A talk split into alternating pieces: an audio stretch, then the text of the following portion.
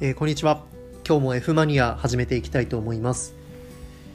今日は、えー、栗山監督が西川春樹に託したものというテーマでお届けしたいと思います。さあ、まあ、続々とプロ野球も契約更改、えー、進んでおりまして、えー、11月27日に、えー、日本ハムファイターズ西川春樹外野手が、えー、契約更改を終えました。でその時に本人が言っていたのが、えーまあ、将来的な大リーグの挑戦というのと、えー、キャプテンに指名されたという話を、えーまあ、していたということなんですね、まあ、就任が決まっているということなんですけれども、ま、まずちょっと今年の西川選手の成績から振り返ってみたいと思うんですが今年はシーズンは142試合出場もう不動の選手ですからね、えー、不動のセンターということで今年もレギュラーしっかり張りました、まあ、成績としては打率が2割8分8厘、まあ、3割に近い成績を残していてヒットの数も158本。ホームランの数が5本、えー、打点41で盗塁の数が19という数字になっています、えーまあ、少しファンの方が思ってしまうのは今年は盗塁の数が減ったなという印象はやはり持ってしまうところなんですね。西川選手2010年ドラフト2位で、えー、日本ハムに入りまして、えー、1軍デビューしたのが2012年シーズンから。で2013年シーズン1軍で試合に出始めて2年目の時から盗塁数は20を必ず超えていたんですよね。2013が22えー、14年が43その後も30413944と来ていました、えー、それが今シーズン19個の盗塁に終わったということであの、まあ、本人もテレビの番組などで語っていましたが、まあ、太田大志選手、えー、1番バッター西川選手の後を打つ太田大志選手が今年は早打ち傾向だったというのと、えーまあ、それから少し自分の中でも、えスタートが切れないとかっていう話もしていました、えー、盗塁の失敗の数も5個あったということで、あのー、まあ、本人も絶好調ではなかったというような、あの、話もしていました、えー、まあ、そういう少し本人からしてみると苦いシーズンだったのかもしれません。えー、西川選手2年契約の2年目。ということで、来年が2年目ということで、えまあ、その契約をま継続して、え2億円プラス出来高払いということで契約を結びました、えそれからこれも私ちょっとびっくりしたんですけれどもメジャーリーグ移籍の希望っていうのが本人お持ちだったんですね。あのそういう思考を持っていたというのは実は私全然知らなくてあのニュースを見て、まあ、びっくりしたところでもありますししかも早ければ来年のシーズン終了後に、え、大リーグ挑戦するっていう希望を持っているという報道がありました。うん。あの、ま、本人も会見の中で言っていましたがやはり大谷翔平選手の存在っていうのが大きいという話をしていたそうで2016年日本一になったシーズンの時から、えー、こういった契約更改の場では伝えていたということですね。うんうん、もちろん日本ハムファンとしてはこれだけまあ走攻守ですよね。揃った選手として、えー、長年、えーまあ、今年でまだ27歳の選手ですけれども、えー、レギュラーを張ってもう6年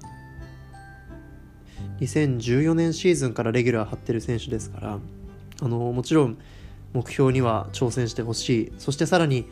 活躍メジャーリーグの舞台でしてほしいという思いもやはりありますしもしかしたら来年西川選手の姿が札幌ドームで見られるのは最後かもしれないということで、まあ、しっかりそのねあのプレーにも注目していきたいなと思っておりますで西川選手のこのメジャー志向っていうのと同時に私はがぜ秋山翔吾選手の来年の活躍っていうのが気になりましたね。あの秋山選手も秋山選手は今シーズンあの、まあ、来年からのメジャーリーグプレーを目指していますけれどもまあ、左打ちの外野手で、あのまあ、中距離打者というところも、まあ、似ていますしなんとなくその秋山選手の成績っていうのが、えー、来年ポスティングでメジャー移籍を目指す時の西川選手の評価につながっていくのかなという思いもしています。というところでちょっと秋山選手のね、あのー、プレーっていうのがどんな形で、あの、メジャーの舞台で通用するのかっていうのをしっかり見たいなというふうに私も一ファンとして、えー、思っています。さあそれからもう一つ。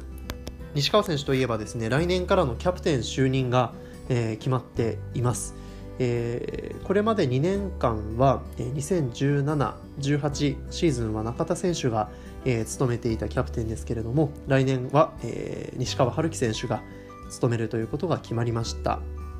であの、この意味を私なりにいろいろと考えてみたんですけれども一番の狙いとしては、まあ、これはもう想像の範疇なので真意は分かりませんけれどもただこう首相というあの、まあ、重い役目を担う人が、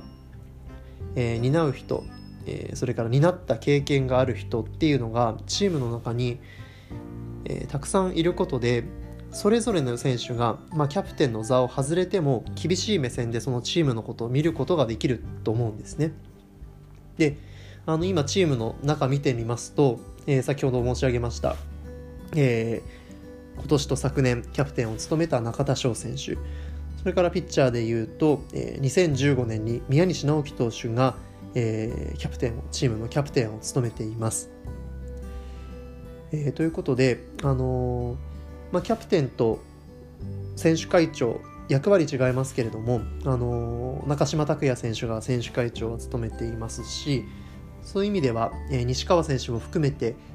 まあ、まさにこう今チームを支えている4人ですよねこの4人がしっかりあのやっぱりチームの中心としてあのチームの状態とかそういうのを見ていられるっていうのはすごく大きいことかなと思います。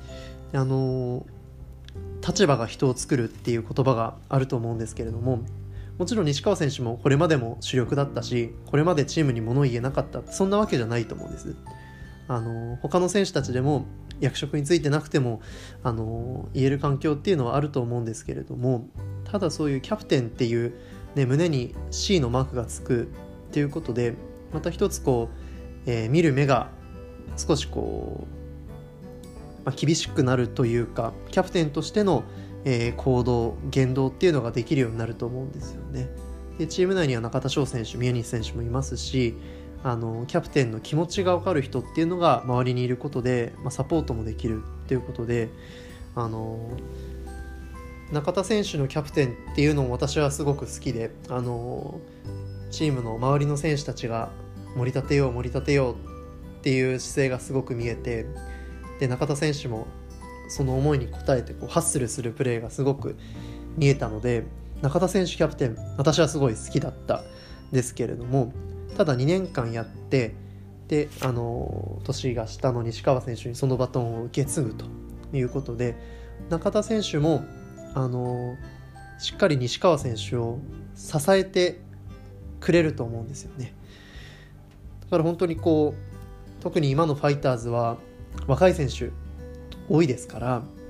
栗山監督の狙いとしてはこう、まあ、文献じゃないですけどねそういう責任ある立場の人をいろんな人にこう責任を持たせて、えー、チームを引き締める。それから、えー、この組織北海道日本ハムファイターズっていう組織を成熟させるっていう狙いがあるのかなというふうに、見ています、えー、以上今日は栗山監督が、えー、西川春樹に託したものというテーマでお送りしました。